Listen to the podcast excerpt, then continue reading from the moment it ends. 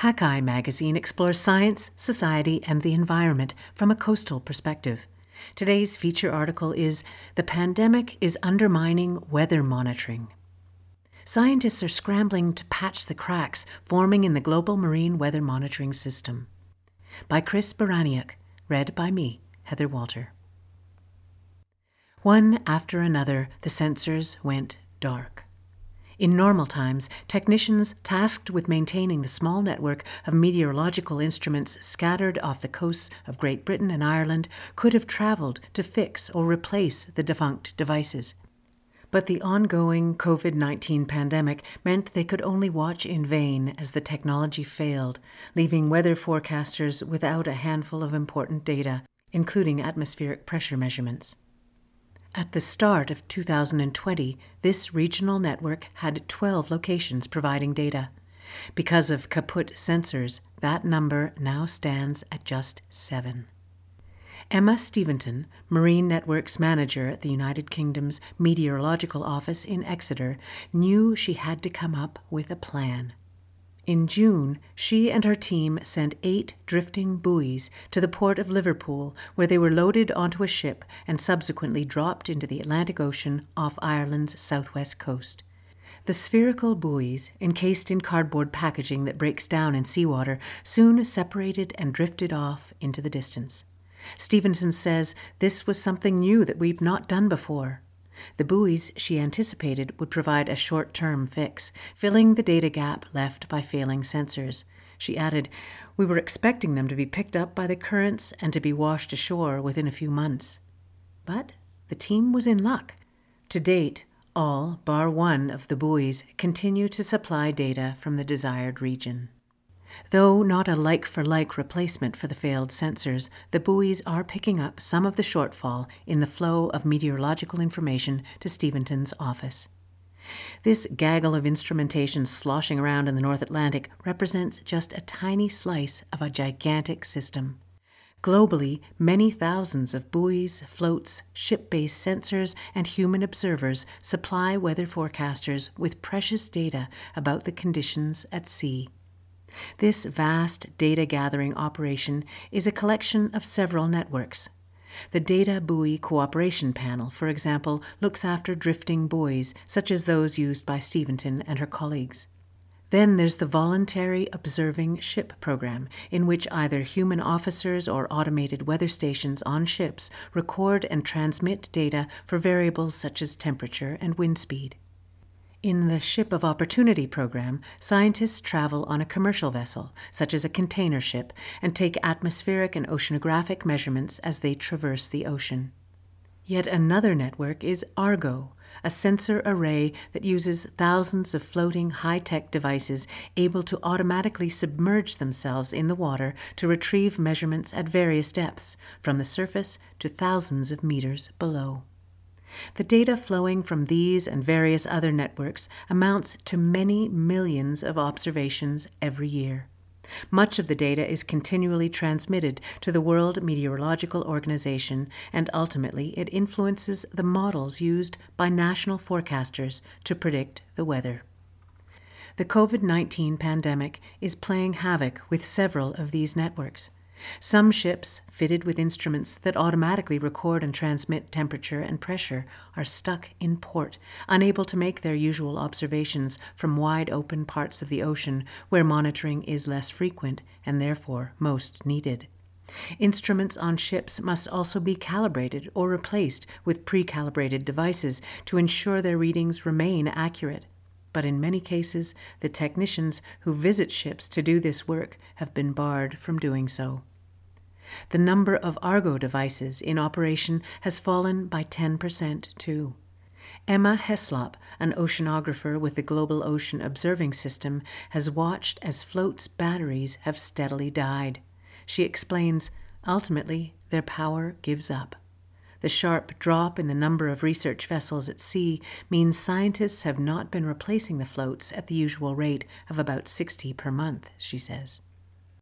Worse still, some data gathering efforts have ceased almost entirely. Justine Parks manages a program to measure subsurface ocean temperatures for the Scripps Institution of Oceanography in La Jolla, California. As contributors to the Ship of Opportunity program, Parks and fellow scientists travel aboard commercial ships, traversing the Pacific Ocean, deploying hundreds of disposable sensors as they go. As the probes sink on their one way journey to the seafloor, they transmit temperature readings along a thin, hair like wire. Typically, Parks and her colleagues would complete 20 crossings every year. But they've only managed one since last February because shipping companies have restricted who can board their vessels. Parks says it's catastrophic. I didn't grasp that it was going to be so long in the beginning. You know, we were really holding out hope for summer and resuming a lot of our activities. That never happened. It's not just marine observations that have dwindled. Aircraft are a further key source of meteorological data. But with international air travel sharply curtailed, data from flights has fallen significantly. One analysis published in July suggested that this caused temperature forecasts between March and May 2020 to be off in some regions by 0.5 to 1 degree Celsius. So far, there is no hard evidence that COVID 19 disruptions to the Voluntary Observing Ship Program, the Ship of Opportunity Program, Argo, and all the other observing programs have adversely affected weather forecasts, says Darin Figurskey, the Operations Branch Chief at the Ocean Prediction Center in College Park, Maryland, which is part of the U.S. National Oceanic and Atmospheric Administration.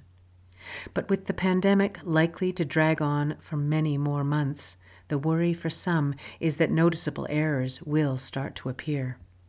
Steventon says the longer that we're forced to go without being able to maintain these networks and sensors likely to fail, then yes, I'd imagine that we would start to see wider impacts coming into the numerical weather prediction and impacting forecasts. It is not possible to reliably infer surface pressure from satellites, for example, which is why the thousands of sensors across the globe that gather this information are so important.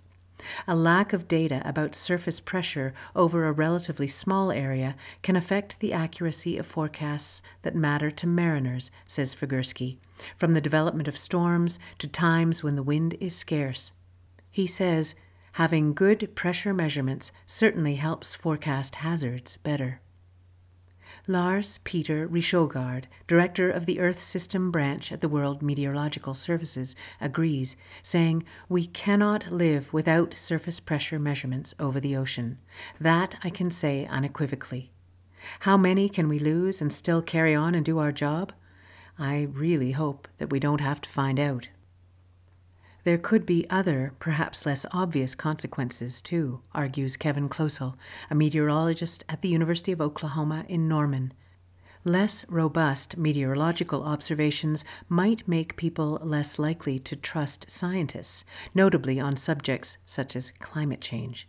Kloesel says the last thing we want to do as scientists is to allow this discussion to become about belief. Do you believe the data? Currently, a race is on to patch as many gaps in the networks as possible. Launching from Wellington, New Zealand, the crew of the research vessel Kaharoa, operated by the National Institute of Water and Atmospheric Research, endured a 75 day voyage rocked by storms to deploy more than 160 Argo floats in the Indian Ocean.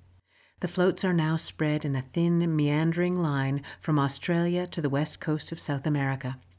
During their travels, the crew members were prevented from disembarking at ports in Australia and Mauritius because of border closures caused by the pandemic. Heslop of the Global Ocean Observing System says another cruise could also go ahead soon in the Atlantic Ocean that would deploy 80 Argo floats off the coasts of Europe, the eastern United States, and South Africa. Meanwhile, in the United Kingdom, besides the Drifting Buoys project, Steventon and her colleagues are also working with ships remotely, sending recalibrated instruments by mail to vessels in port and emailing their instructions so crews can install the devices themselves. Helping ship's officers do this technical work from afar, such as explaining how to connect the devices to their ship's IT systems, has been tricky. Steventon says if that becomes the norm, it might become more challenging because their time is precious. In California, Parks says a shipping firm finally took one of her technicians aboard in November, and officers on two other vessels have agreed to take measurements on her team's behalf. These band aid fixes will yield only a fraction of the usual data, since the officers have other duties and are not trained to correct any measurement problems. The COVID 19 pandemic has been a shock to the system, says Heslop, who points out that, as a whole, the scientists and engineers involved in the global observing system have shown resilience and have helped to ensure data continues to flow for the most part. But, she adds, there is a need to remain vigilant. So far, efforts like these have kept the meteorological insights ticking over. Time will tell exactly how serious the pandemic's disruption of weather data gathering and forecasting will be. For now, many researchers are doing their best to deploy whatever instruments they can, wherever they can. Find more coastal news and stories from Hakai Magazine on our website at hakaimagazine.com or follow us on Twitter or Facebook. All of our feature stories are part of the Hakai Magazine Audio Edition podcast, which you can subscribe to through your favorite podcast app. If you enjoyed this story, please consider sharing it with your friends.